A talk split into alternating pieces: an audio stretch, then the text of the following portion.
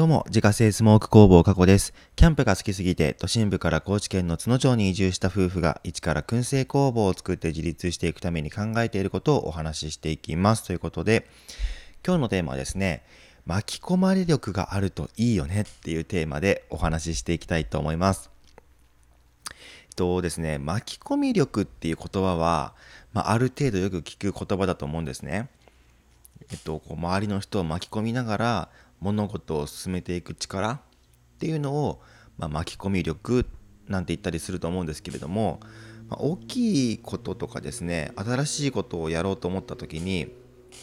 周りを巻き込めるかどうかっていうのは、まあ、そのプロジェクトとかをね進めていく上で大きな要素だったりはすると思うんですね。でこの巻き込み力っていうのは、まあ、自分自らねこう物事を進めていく時にどれだけ力になってくれる人が現れるかっていうのを測るものだったりするんですけれども逆にですねこの巻き込まれる力巻き込まれ力っていうものの方が、まあ、今は今はっていうかまあこれから重要になってくるんじゃないかなって思ってるんですね。で巻き込まれるって聞くとなんかこうネガティブなイメージ持つ人もいるかもしれないんですけれども、まあ、ここで言う巻き込まれるっていうのはなんかそのいやいや参加するようなものじゃなくっていろんなところから声がかかるっていう、まあ、そういうポジティブな意味での巻き込まれるっていうような、まあ、意味で捉えていただけたらいいなと思っております。そいでですね、なんで巻き込まれる力が大事なのかっていうとですね、この巻き込まれるためにはいくつかの条件がやっぱりあると思ってて、で、一つがですね、信頼されていること。で、二つ目が、何が得意で何が好きなのかっていうのが相手にしっかりと伝わっているっていうこと。で、3つ目が実績があるっていうことですね。まあ、こういったものを持ち合わせていないとですね、まあ、そもそも声をかけてもらおうと思ってもらいにくいと思うんですよね。で考えてみたらやっぱりそうで仮にですね自分がじゃあ、えー、新しいプロジェクトを立ち上げるね立ち上げるプロジェクトリーダーになったとしてその時にですねじゃあどんな人に声をかけていこうかなってなった時にですね今挙げた3つの条件っていうのはやっぱかなり影響してくる部分だと思うんですね。でまあそれぞれ、えー、話していくとですねまず信頼されているっていうところについてなんですけれどもやっぱりですねそもそも人として信頼されていないとプロジェクトを任せられないじゃないですか。だからこの人がいると空気悪くなるんだよなとか、なんか周りの話聞かないで勝手に進めちゃうんだよなって人をチームに入れたいって思う人はまあいないじゃないですか。そんなクレイジーなリーダーね、なかなかいないと思うんですけれども。で、逆にね、この人がいると心強いなとか、なんか盛り上げてくれそうだなとか、なんか誰かが失敗した時に、あの、すぐにサポートに回ってくれるなとか、まあ、そういった信頼がある方がやっぱりいいじゃないですか。だそういった意味で、まあ、やっぱ信頼されているっていうのは結構大きな要素になると思うんですね。で、2つ目の何が得意で何が好きなのかが相手にしっかりと伝わっているっていうところなんですけれども、まあ、何かを一緒に進めていく上でね、それぞれに役割分担って絶対あるじゃないですか。うーん、君は何もしなくていいよ。だってただの数合わせだから。みたいなのって絶対嫌じゃないですか。まあそれはそれでね、ある意味役割分担なのかもしれないんですけれども、まあ、そんなのは絶対嫌じゃないですか。まああの人はまとめるのが得意だなとか、あの人は撮影が得意だから記録係としてふさわしいなとか、あの人はサポートに回るのが上手だからあの物事がこうスムーズに進んでいくなとかっていうのがですねあのやっぱりしっかり伝わっている方が、まあ、声をかける側としてもね、まあ、声をかけやすいと。あの人は何に関心があって何に喜びを感じているのかっていうのが、まあ、明確なほどやっぱ声をかけやすいと思うんですね。あのだって何ね、何ができるのか分かんないけどとりあえず入れてみるかっていうのは、まあ、基本的にないと思うのでだから普段からですねこういうねことが好きでこういうことが得意なんですっていうのをしっかりとですね発信できている人っていうことでも、まあ、あるなというふうにまあ言い換えられるのかなと思います。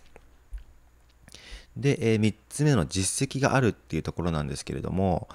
まあ、例えばですね、同じことを得意としている2人がいるんだったら、実績のある方を選びたいと思うんですね。えっと、そうだな、じゃあ、例えばですけれども、えっと、そうだな、えっと、じゃあ、システムを作る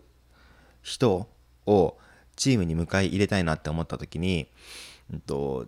じゃあ、どの人に声かけようかなってなった時にですね、学校でプログラミングの学習を終えたばかりで実践経験がほぼない人よりも大手企業でシステムを作って何十年っていうベテランの方が、まあ、やっぱ安心感はあるじゃないですか。まあ、そんな感じでですねこの人はこれまで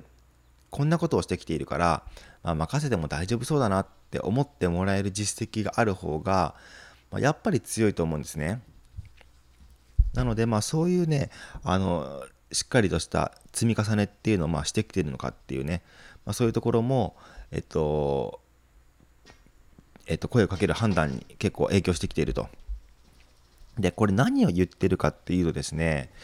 えっと、まあ、今はこう年功序列のこう終身雇用がね、徐々に限界を迎えているって言われていて、で逆にですね、こうジョブ型って言われるような、まあ、アメリカのような働き方、まあ、要は、えっと、この人は、うんとまあ、デザイナーですみたいな。僕はデザインができるので、えー、このチームでデザインの担当しますみたいな、まあ、そういうなんかこの人はこれができるっていうもうその決まった職業でプロジェクトをこう転々していくみたいな、まあ、そういう働き方になっていくぞって言われてるじゃないですか。で、そのジョブ型にマッチしているのが、この巻き込まれ力の高い人だと思うんですね。まあ、つまりですね、君これ得意だよね。うちのチームで一緒にやらないかいっていう声が、まあ、どれだけかかるかっていうのが、まあ、大事になっていくと思っていて、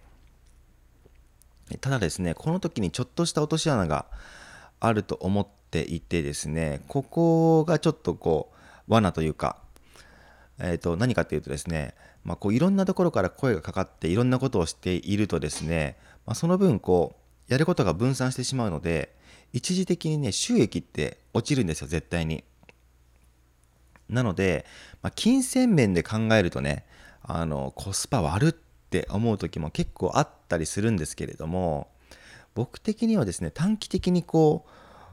えっ、とまあ日銭を稼ぐみたいな感じでやり続けるよりはですね、まあ、長期的に続けることの方がやっぱり大事だなと思ってるんですね。短期的に例えばまあ5年続くよりもですね、まあ、長期的に20年とか続けられる方がやっぱり、ね、強いと思うので。なのでですね、あの一時的に収益は落ちるけど、まあ、逆に言うとね、そのいろんなところにこう顔を出してると、その分いろんな経験ができたりとか、まあいろんな人とつながりができたりとかすると思うんですね。でそうするとやっぱりこう視野が広がるから、まあ、自分の中の引き出しっていうのも増えていくしでいつか困った時にですねこれまでつながってきた人たちが、まあ、どこかで助けてくれるっていうのがやっぱりあったりするので結果的にですね、まあ、そっちの方が長く続くんじゃないかなと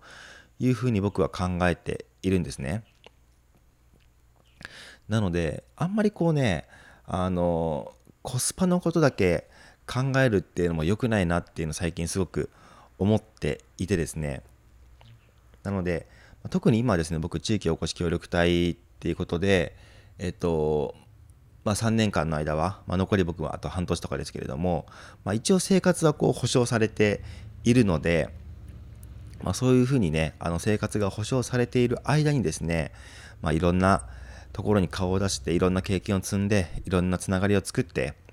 で、まあ、今後に備えていきたいなっていうふうに思ってまあ活動しているんですけれども、まあ、おかげさまでですねいろんなところにあのいろんなところから声かけていただけるように最近もなってきたので、まあ、ちょっとずつねいい方向に向かっているんじゃないかなというふうには考えています。まあね、そういうの結果としてねあの巻き込まれ力がこう高まった結果として巻き込み力っていうのも勝手に上がっていると思うので、まずはですねこう巻き込まれ力を高めていくのが、まあ、これから大事になっていくんじゃないかなということでですね、今日は巻き込まれ力があるといいよねというテーマでお話しさせていただきました。月間800袋販売しているスモークナッツの購入は Web ショップから購入が可能です。概要欄にショップページのリンクがありますのでご確認ください。過去の詳しいプロフィールや商品取扱店舗についてはホームページに掲載しておりますので、詳しくは概要欄からご確認ください。それではまた明日。バイバーイ。